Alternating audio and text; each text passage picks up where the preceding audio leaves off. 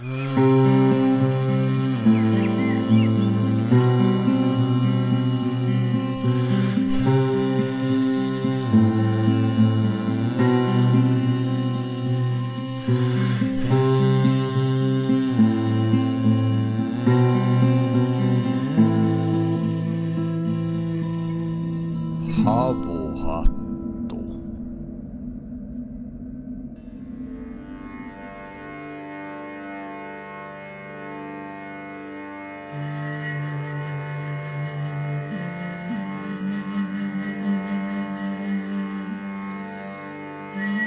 Setäni kertoi minulle tarinan päivästä, kun ukkosen jumala Ogdi tuli maan päälle.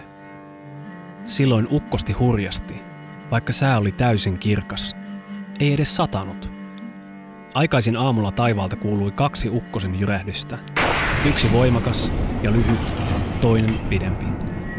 Kipinät sinkoilivat ja tuulenpyöre puhalsi kaakosta.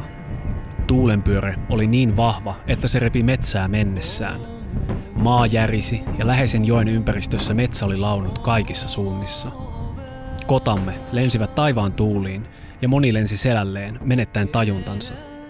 Kylän shamaani säikäytti meidät kaikki vaatimalla, ettei kukaan mene myrskyalueelle kokonaiseen vuoteen. Kuka tahansa sinne menevä kuolee, hän julisti. Ihmiset menivät silti. Setäni meni etsimään porojaan samana kesänä. Hän löysi raudan ja metallin palasia sekä outoja kiviä, jollaisia hän ei ollut nähnyt aiemmin.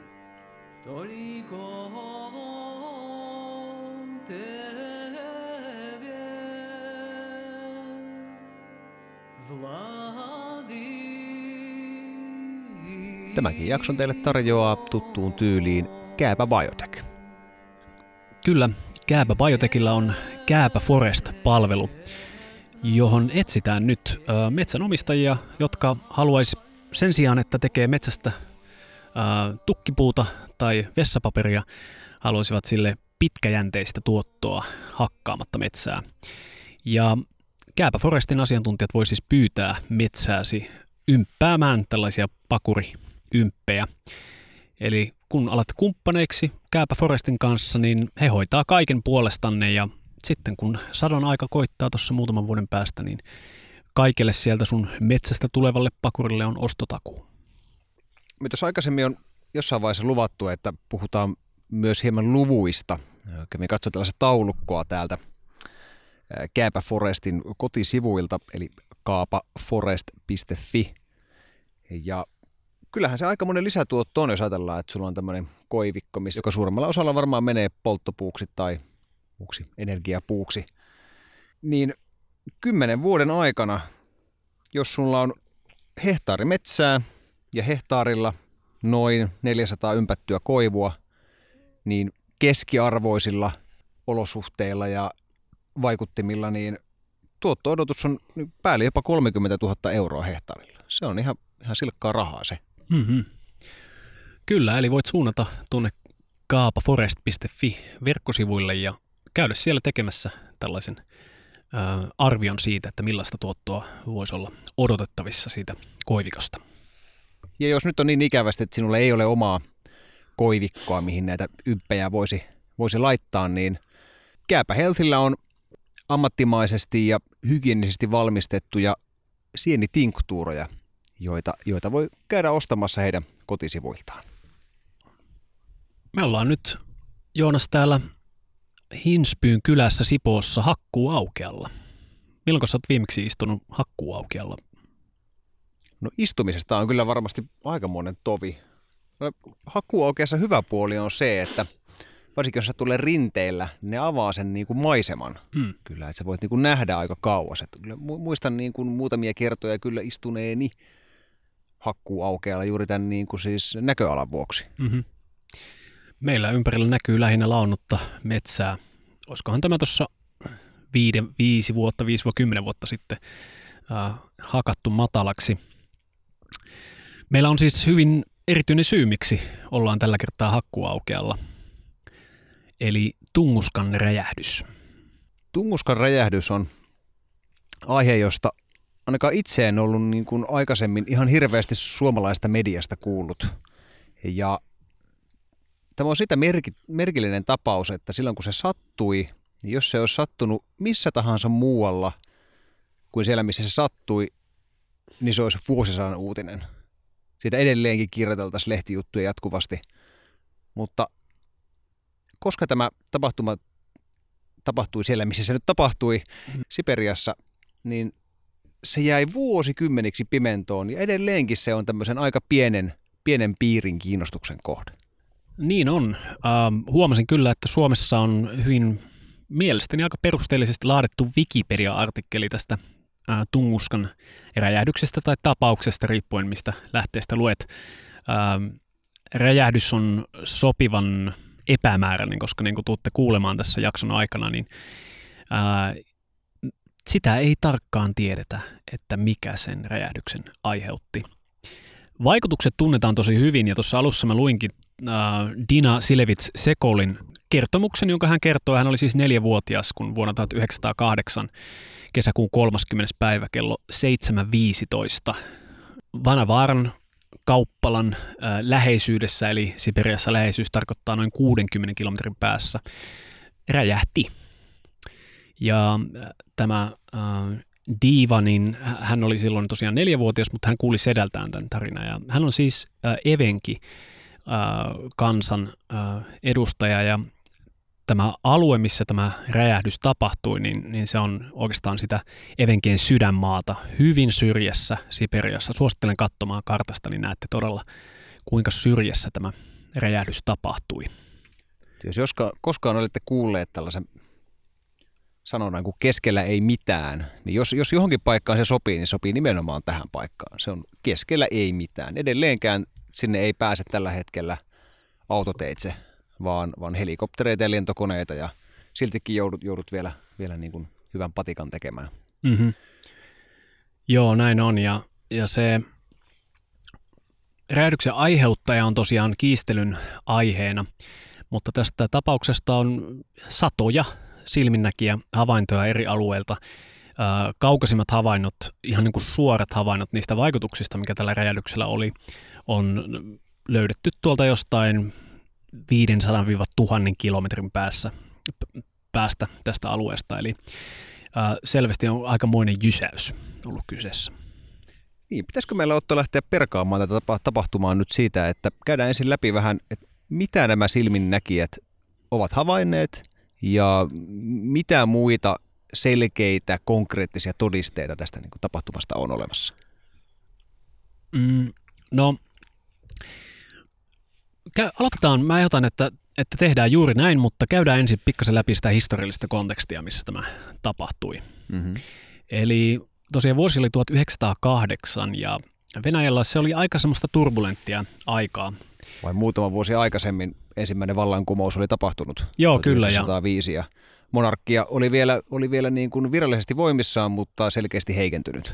Joo, ja Venäjän Japanin sota oli myös heikentänyt kansakuntaa ja jakanut. Se oli moraalisesti ö, vaikea perustella ja, ja kaikkinensa niin kuin, se ei ollut sanotaanko tieteelle otollista aikaa. Mm-hmm. Ja niinpä tämä räjähdys jäi tutkimatta ö, peräti 18 vuodeksi. Eli vasta sitten bolshevikki vallankumouksen jälkeen, ähm, koska alkoi liikkua huhuja, että tämä saattaisi olla meteori, joka sinne on iskenyt. Ja bolshevikkeja tietenkin kiinnosti nämä jalometallit, mitä mahdollisesti voisi tällaisessa maahan iskeytyneessä ää, meteorissa olla. Ja niin- Propaganda-arvon lisäksi tietenkin. No totta kai. Ja 20-luvullahan Venäjä ää, tai Neuvosto-Venäjä vuoteen 22 ja siitä eteenpäin Neuvostoliitto, niin ää, oli vielä aika avoin. Silloin tehtiin tieteellistä yhteistyötä saksalaisten kanssa ja jopa amerikkalaistenkin kanssa, kunnes sitten tietenkin Stalinin myötä tämä tämä loppui. Mutta tätä havaittiin tästä räjähdyksestä näitä seurauksia myös muualla kuin Venäjällä. Eli tämmöiset seismiset laitokset, jotka jo silloin oli ihan tämmöistä, niin kuin niitä oli ympäri maailmaa, niin havaitsivat ihan Saksassa ja, ja Britanniassa asti. Siis ympäri maailmaa? Ympäri Ka- maailmaa. Kaikki seismologiset asemat, mitä siinä, siinä vaiheessa oli pystyssä ympäri maailmaa, joka ikinen niistä havaitsi Kyllä. tämän, tämän tuota tapahtuman. Juuri näin, ja, ja se räjähdys itse asiassa aiheutti maajäristyksen, joka oli voimakkuudeltaan 5 Richterin asteikolla, mikä ei ole ihan pieni maajäristys. Eli, mm-hmm. eli tämäkin jälleen todistaa sen, sen puolesta, että se on, se on ollut todella iso, iso räjähdys. Ja mikä ehkä on tällainen niin kuin merkillisiä ja silmiinpistävin havainto, minkä sen aikaiset ihmiset ovat, ovat ympäri Euraasiaa tehneet, on se, että yöt muuttuivat hyvin valoisiksi mm-hmm. seuraavan niin kuin kolmen, neljän päivän ajaksi. Esimerkiksi Lontoosta on yksi silminnäkijä havainto, joka kirjoittaa, että oli niin valoisaa niin kuin yöllä, että pystyy lukemaan niin kuin puutarhassa lehteä mm. keskellä yötä. Kyllä. Joo, ja Tukholmasta kerrottiin, että valokuvia oli mahdollista ottaa ilman salamaa, ja itse asiassa näitä kuvia myös löytyy, eli jos haluatte käydä katsomassa, niin voidaan yrittää etsiä tuonne linkkeihin sitten näitä kuvia. Ää, mutta se, se oli aikamoista spekulointia, että mikähän se mahto olla. Eli tosiaankin ei heillä ollut mitään tarkkaa käsitystä. He ajattelivat ehkä, että revontulia tai jotain tällaista. Ja eihän tämä siis ensimmäinen kerta olisi ollut, kun Lontoossa esimerkiksi näkyy revontulia. Eli heidän veikkauksensa oli tämmöinen aurinkopurkaus. Hmm. No kuten mainittu, niin tämä oli Evenkien aluetta, alkuperäiskansa, ja silloin elivät niin kuin hyvin omatoimisesti siellä poropaimentolaiselämää mm-hmm. keskellä erämaata. Heillä oli kuitenkin ihan oma selityksensä, mitä oli tapahtunut. No joo, tuossa alun lainauksessahan puhuttiin tästä Ogdi-jumalasta ja tämä näkemys itse asiassa elää vieläkin evenkien keskuudessa. Mm-hmm. Ogdihan oli siis tämmöinen lintujumaluus. Ehkä Suomen kokko voisi olla jotain vastaavaa ja, ja evenkeille se, he, heidän kulttuurissa tämä on tragedia. Nykyään tätä järjestetään tämmöisiä vuosipäiviä. Tämä alue siis, missä räjähdys tapahtuu, on nykyään aika suosittu alue. Sinne tulee ihan ihmisiä katsomaan ja, ja tota, näkemään, mitä, mitä sata vuotta sitten tapahtui. Mm-hmm. Mutta heille, äh, evenkeille tämä on tragedia. Eli heidän äh, tarinoissaan kerrotaan kymmenistä kuolleista evenkin paimentolaisista, mutta äh, virallisesti yhtään kuolonuhria ei ole rekisteröity. Äh, itse asiassa kaksi, mutta ei suoraan räjähdyksestä, vaan siksi, että he lensivät sillä tavalla, että, että loukkasivat itsensä ja myöhemmin menehtyivät. Hmm. Mutta se paineaalto ja myrskytuuli, mikä siitä räjähdyksestä ää, levisi, niin kaatoi noin 80 miljoonaa puuta. Se alue oli 2154 kilometriä. Eli, eli ihan käsittämättömän iso alue, josta puut oli käytännössä laonnut. Joo, tosiaan tämä paineaalto, paine- ja lämpöaalto kaato näitä puita, mutta mikä oli äm, jännittävää on se, että niistä puista ensin paloi nämä tota, latvat. Mm. Latvat paloi ja sen jälkeen ne niin kuin, puut kaatui. Mm-hmm. Ja, ja nämä ensimmäiset tiedemiehet, kun meni sinne, sinne alueelle silloin 18 vuotta myöhemmin, niin he pystyivät näistä puun, run, puun runkojen niin kuin asemoitumisesta suunnasta päättelemään sen, että missä päin se räjähdyksen keskipiste suurin piirtein on, koska ne on, ne on niin sel- selkeästi tiettyyn rintamasuuntaan päin kaatunut ne puut. Joo, kyllä, ja äh, niistä puista, joita siellä oli silloin 20, vuonna 2027, että myös sitten myöhemmin 50-60-luvulla tehdyistä tällaista mallinnuksista, paine tämmöisessä huoneessa tehdyistä mallinnuksista käy itse asiassa ilmi, että sen räjähdyksen keskipaikalla puut oli pystyssä, mm-hmm. kun taas sitten sieltä ää, eteenpäin jopa siis 14,5 kilometrin päähän ne oli laonnut ne puut. Kuten Eli... esimerkiksi jos, sulla, jos sä olet keskellä pyörämyrskyä, niin siinä ihan keskipisteessähän sä voit, voit tuota, potella vaikka savuketta. Mm-hmm. Ei siinä ole mitään hätää, kunnes se seinämä tulee sieltä sitten vastaan. No kutakuinkin näin, joo. Ja ikkunoita särkyi jopa sadan kilometrin päässä. Eli jos sieltä vanavarasta eli sieltä kauppalasta päin katto ää, pohjoiseen, niin näytti kuin koko metsä olisi tulessa, eli semmoinen valtava hehku taivaan kannessa. Mutta voisin vielä palata noihin evenkeihin, eli koska heidän maallaan tämä tosiaan tapahtui. Ja evenkit on hyvin mielenkiintoinen kansa, jotka elää äärimmäisissä olosuhteissa. Eli lämpötilathan vaihtelee tuolla alueella Siperiassa kesän plus 35 talveen 4-50 pakkasasteeseen. Ja siellä he, osa heistä edelleen elää tämmöistä perinteistä elämäntyyliä. Ja siinä mielessä ymmärrän täysin tämän Evenkien ehkä pienen närkästyksenkin siitä, että kaikki tulee sinne tutkiskelemaan sitä asiaa, koska heille selitys on selvä jo. Eli kyse oli tällaista jumalallisesta välintulosta. Mm-hmm. No aivan. En tiedä, onko siinä jo, jo niin kuin ortodoksien vaikutusta, mutta se puhuttiin niin kuin synneistä ja si- siitä, että yhdessä tällaisessa selityksessä, mitä, mitä, mitä mä kuulin, että, että, että, niin kuin, että oli niin kuin rangaistus mm. tämän niin kuin, Jumalan rangaistus ihmis, ihmiskuntaa kohtaan ja, ja se, se nyt sattui sitten osumaan niin kuin Evenkien alueelle. Mm-hmm. Joo, mahdollisesti tosiaan tässä ehkä tämmöinen, no siis kristitythän monet alueilla ajattelee ihan samoin, eli mm. ehkä tällaista hiukan kristillistä ää, kataklysmiajattelua, jossa ää, ihmisten synnit sitten Jumala sovittaa jonkinlaisella luonnon mullistuksella. Mm-hmm. Mutta ehkä noista Sliminnekin havainnoista voitaisiin vielä sen verran nostaa, että, että niin kuin, mitä ihmiset sitten sen räjähdyksen hetkellä vähän kauempana näkivät. Mm. Lukemattomia Silvinnekiä ähm, kertomuksia siitä, että miten he ovat nähneet tällaisen niin kuin, äh, tulisen pallon, mm. jolla oli loistava pitkä pyrstö. Mm-hmm. Ja sen lisäksi on raportoitu niin todella voimakasta ukonilmaa. Mm-hmm. Ja ei mitään sellaista yhtä tiettyä tapahtumaa, vaan viisi erillistä ö, ukkosmyrskyä.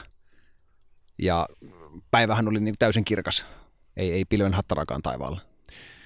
Joo, ja tässä ihan ensimmäisessä raportissa, joka tästä on olemassa, eli sieltä ihan niiltä päiviltä, kun tämä tapahtui, tämmöisessä siperialaisessa vähän niin kuin paikallislehdessä, niin siellä oli niinkin fantastinen juttu, että kerrottiin tällaista juna, junasta, joka oli itse asiassa aika kaukana, taisi olla satojen kilometrien päässä, joka oli, josta se oli nähty tämä pyrstö, pyrstykäs ää, taivaan kappale, ja juna oli pysäytetty, ja ihmiset oli mennyt ulos katsomaan – Myöhemmin tosin on selvitetty, että tämä ei selvästikään pitänyt paikkansa, eli siinä on toimittaja sekoittanut muutama eri tapauksen, tapauksen toisiinsa. Ää, mutta myöskin sellaisia silmiäkin havaintoja on löydetty, missä ää, se on yhtäkkiä vaihtanut suuntaa, eli on nähty semmoinen pallo taivaalla ja se on äkillisesti vaihtanut toiseen suuntaan. Ja tällaisten epävarmuuksien kanssa sitten Leonid Kuulik joutui äh, painimaan, kun hän ensin meni yksin ensimmäiselle matkalle tuonne selvittämään, mitä on tapahtunut. Ja itse asiassa nämä Evenkin oppaat ei edes suostunut viemään häntä sinne äh, ihan räjähdyspaikalle. Eli hän, hänen piti palata takaisin vanavaraan ja hakea toiset kaverit sinne, sinne johtamaan sitä oppaaksi, koska tosiaan tästä syystä, että se on pyhä paikka ja eivät halunneet riskeerata omaa ja läheistensä henkeä sillä, että menevät sinne niin mä kyllä tästä niinku viittausta pyhään paikkaan en löytänyt, mutta, mutta ymmärsin, että nämä niinku alueen shamaanit oli kieltäneet ihmisiä menemästä sinne, mm-hmm. että se on niinku kirottu paikka, että sinne, sinne ei, ei, ei, ei saa kukaan mennä. Ja ed- edelleenkin monet evenkit eivät suostu menemään sinne alueelle. Joo, juuri näin, kyllä. Um, mutta sitten kun kulik sinne tuli, niin, niin se näky on ollut varmaan aika pysäyttävä, koska vielä 18 vuotta myöhemmin aivan selvästi näkyy kuten tuossa jaksokuvassakin näkyy noita laonneita puita joka paikassa. Eli, eli hän teki lopulta neljä reissua sinne yhteensä ja, ja yhdellä reissulla sitten oli mukana myöskin ää, ää, videokuvaaja, joka sitten sai, sai ensimmäistä videootosta siltä alueelta. Ähm, mutta sitten tuli toinen maailmansota ja vei kuulikin myöskin vapaaehtoiseksi rintamalle ja ja hän sitten kuoli sodan jälkeen sitten saksalaisella ää, sotavankileirillä. Eli Kuulik ei pystynyt tätä työtä jatkamaan. Mutta sitten tätä on sen jälkeen tutkittu. Eli 70-luvullahan tuli toinen kausi, jolloin tämmöinen tieteellinen yhteistyö otti harppauksia eteenpäin. Ja tälläkin hetkellä ää, ainakin parissa kolmessa yliopistossa on ihan aktiivisia tutkimusryhmiä, jotka on matkustanut sinne säännöllisesti. Ja uusin tieteellinen artikkeli aiheesta on julkaistu itse asiassa viime helmikuussa, eli vielä tänä vuonnakin on tehty tutkimusta tästä 112 vuotta vanhasta tapahtumasta. Ehkä kertoo, kertoo omaa kieltänsä tämän tapauksen kutkuttavuudesta ja todisteaineiston niin kuin epävarmuudesta ja, ja niin kuin yleisestä hämäryydestä tämän koko, koko niin kuin keisin ympärillä on se, että myöskin nämä yliopiston ryhmät, jotka, jotka ovat tätä niin kuin tutkineet, niin kuin, siis eurooppalaiset yliopistot, niin heilläkin on niin kuin suuria erimielisy- erimielisyyksiä tästä niin kuin tulkinnasta. Mm-hmm. on päätyneet niin kuin monet ihan, ihan täysin niin kuin aivan erilaisiin tulkintoihin. Kyllä, koska kaikki faktat ei selvästikään näyttäisi nivoutuvan yhteen missään teoriassa, mm-hmm. paitsi mä luulen, että tässä uusimmassa helmikuussa julkaistussa teoriassa, johon mennään sitten tuossa löylyosion puolella. Ehkä me voitaisiin vielä tällä ilmaisosion puolella vähän kertoa vielä näistä Leonard Kuulikin matkoista, koska siihen aikaan vuonna 1908 keskelle Siperiaa matkustaminen mm, Moskovasta ei ole ollut ihan mikään pikkujuttu. Mm-hmm. monet näistä retkikunnista oli, oli niin kuin valtavan suuria. He mu- muun muassa tyhjensivät kokonaisia järviä mm. etsiessään tätä, niin kuin, koska sitä kraateria ei mennyt löytyä, niin he olivat täysin varmoja siitä, että sen täytyy olla tässä niin kuin järvessä. Että mm. se vesi on vaan niin kuin täyttä, täyttänyt sen ja, ja se kraateri on siellä. Käsipumpuilla tyhjensivät niin kuin lukuisia järviä. Ja ehkä vielä sivuhuomion, sivuhuomiona voi, voisin mainita, että yksi jännä todiste, mihin törmäsin ää, nimenomaan tämän niin kuulikin aineiston pohjalta, oli se, että he löysivät täältä niin kuin järven pohjasedimentistä niin kuin, ähm, puun juurakoita, mm. jotka normaalisti eivät kuuluisi sinne. Jos, jos, jos, jos järven pohjalla on juurakoita, niin, niin joku, joku on sinne ne vienyt, koska ne ei mm. siellä säily, ne kyllä mätänee, mm-hmm. mätänee pois. Joo, tämä on tämä metsän eri-ikäisyys ja siihen liittyvät yksityiskohdat on, on kiehtova aihe, aihe ilman muuta. Mm. Ää, tosiaankin paikka on siis niin syrjässä, että jopa Transsiberian ää, junaradalta on noin 600 kilometriä tänne määränpäähän, eli siinä joudutaan käyttämään, ja tietenkin sata, yli sata vuotta sitten niin on jouduttu käyttämään mielikuvitusta, miten mennä. Ja, vesiteitsehän se. Vesiteitse mm. paras, paras, ja ongelmahan on se, että talvella pakkasta saattaa tosiaan olla 40-50 astetta, ja sitten kesällä ää, se on uskomaton suo, siis läpipääsemätön suo, se koko alue, ja ää, joka ikinen jonka kertomuksia näistä matkoista sinne Tunguska-alueelle ää, kuuntelin, niin, niin tota, mainitsi sääsket. Eli ne Siperian sääsket on kyllä kesällä semmoinen riesa, että ja ne on siis ei mitään Suomen sääskiä niin kuin täällä nyt meillä pikkasen kiusana, vaan semmoisia isoja ampiaissääskiä, jotka ei todella jätä rauhaa. Eli, eli tutkimusolosuhteet ei olleet kyllä varsinaisesti ideaalit. Mutta tällä tapauksella on jonkin verran yhtymäkohtia tuohon Jatlovin solan mysteeriin, jota käsiteltiin ää, aikaisemmin. Eli tämä paikka itsessään, siitä tuli 60-70-luvulla tällainen nuorison paikka myös. Eli semmoiset vaeltajahenkiset ää, neuvostonuoret matkusti sinne, koska se oli todella niin syrjässä, että KGBn rautainen koura ei, ei sinne ylettänyt, eli he pystyivät siellä vähän niin kuin olemaan vapaasti, mitä ovat. Ja on edelleen tämmöisiä retkikuntia, jotka on 50 vuotta käynyt siellä joka kesä. Eli se, se todella, kun tuossa aikaisemmin mainitsin, että se on suosittu paikka, niin se on todella sitä vielä tänäkin päivänä. Eli sen lisäksi, että siellä käy sitten venäläisiä retkikuntia, niin sitten tosiaan tutkijoita ympäri maailmaa ihan Amerikasta asti on, on edelleen tullut sinne. Ja näinkin päivinä vielä muutama hiiltynyt puurunko sieltä löytyy, eli Kyllä. vielä on nähtävissä tämän tuhon jälkiä. Jos nyt olet perehtynyt tähän tapaukseen ja olet tyytymätön siihen, että emme luetele tässä kaikkia todistusaineistoa, mitä tähän tapaukseen on liittynyt, niin sehän johtuu siitä, että sit, niitä yksityiskohtia on vain aivan valtavan paljon. Mm-hmm. Joten ihan kaikkea tähän nyt emme ole listanneet, mutta tuolla löylyjäsen osiossa pureudumme tarkemmin sitten jälleen näihin, näihin teorioihin, mitä tästä on esitetty, ja sitä kautta varmaan sitten nousee näitä pieniä yksityiskohtia vielä enemmän esiin. Juuri näin, ja ehdotan, että tehdään samalla tavoin kuin Diatlemisolan mysteerissä, eli lähdetään naurittavimmasta ja päädytään todennäköisimpään selitysmalliin. Ja tietenkin sitten se on kuulijan vastuulla itse päätellä, että mikä näistä on kaikista uskottavin näistä teorioista, mutta me esitämme oman mielipiteemme. Jos siis et vielä ole jäsen, niin suunta osoitteeseen havuhattu.fi ja klikkaa etusivulla olevaa linkkiä, josta pääset pientä maksua vastaan löydy jäseneksi ja tämä plus monia muita jaksoja avautuu sinulle kuunneltavaksi.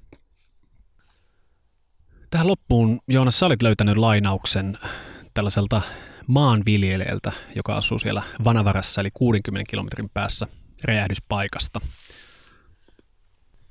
Joo, tämä on tosiaan paikallisen maanviljelijän Semion, Semionovin kuvaus tapahtuneesta. Istuin taloni rappusilla, katsoen pohjoiseen päin. Yhtä äkkiä taivas halkesi kahtia ja näin tulipallon, joka levisi koko pohjoiselle taivaan kannelle. Tunsin valtavaa kuumuutta, kuin paitani olisi syttynyt tuleen. Olin jo repimässä paitaa päältäni, kun voimakas paineaalto heitti minut rappusilta. Pyörryin ja vaimoni juoksi talosta auttamaan minut ylös. Tämän jälkeen kuulimme kovan äänistä koputusta, kuin kiviä tippuisi taivaalta.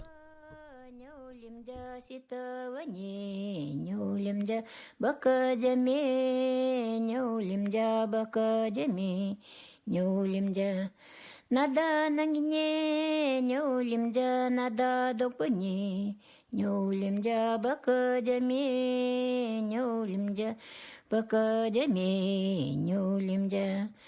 Тибдяхина нюлимдя тяходине, нюлимдя япчулигда, нюлимдя покадями, нюлимдя. Тибдяхина нюлимдя рингактани, нюлимдя дёболигда, нюлимдя покадями, нюлимдя. Mm-hmm.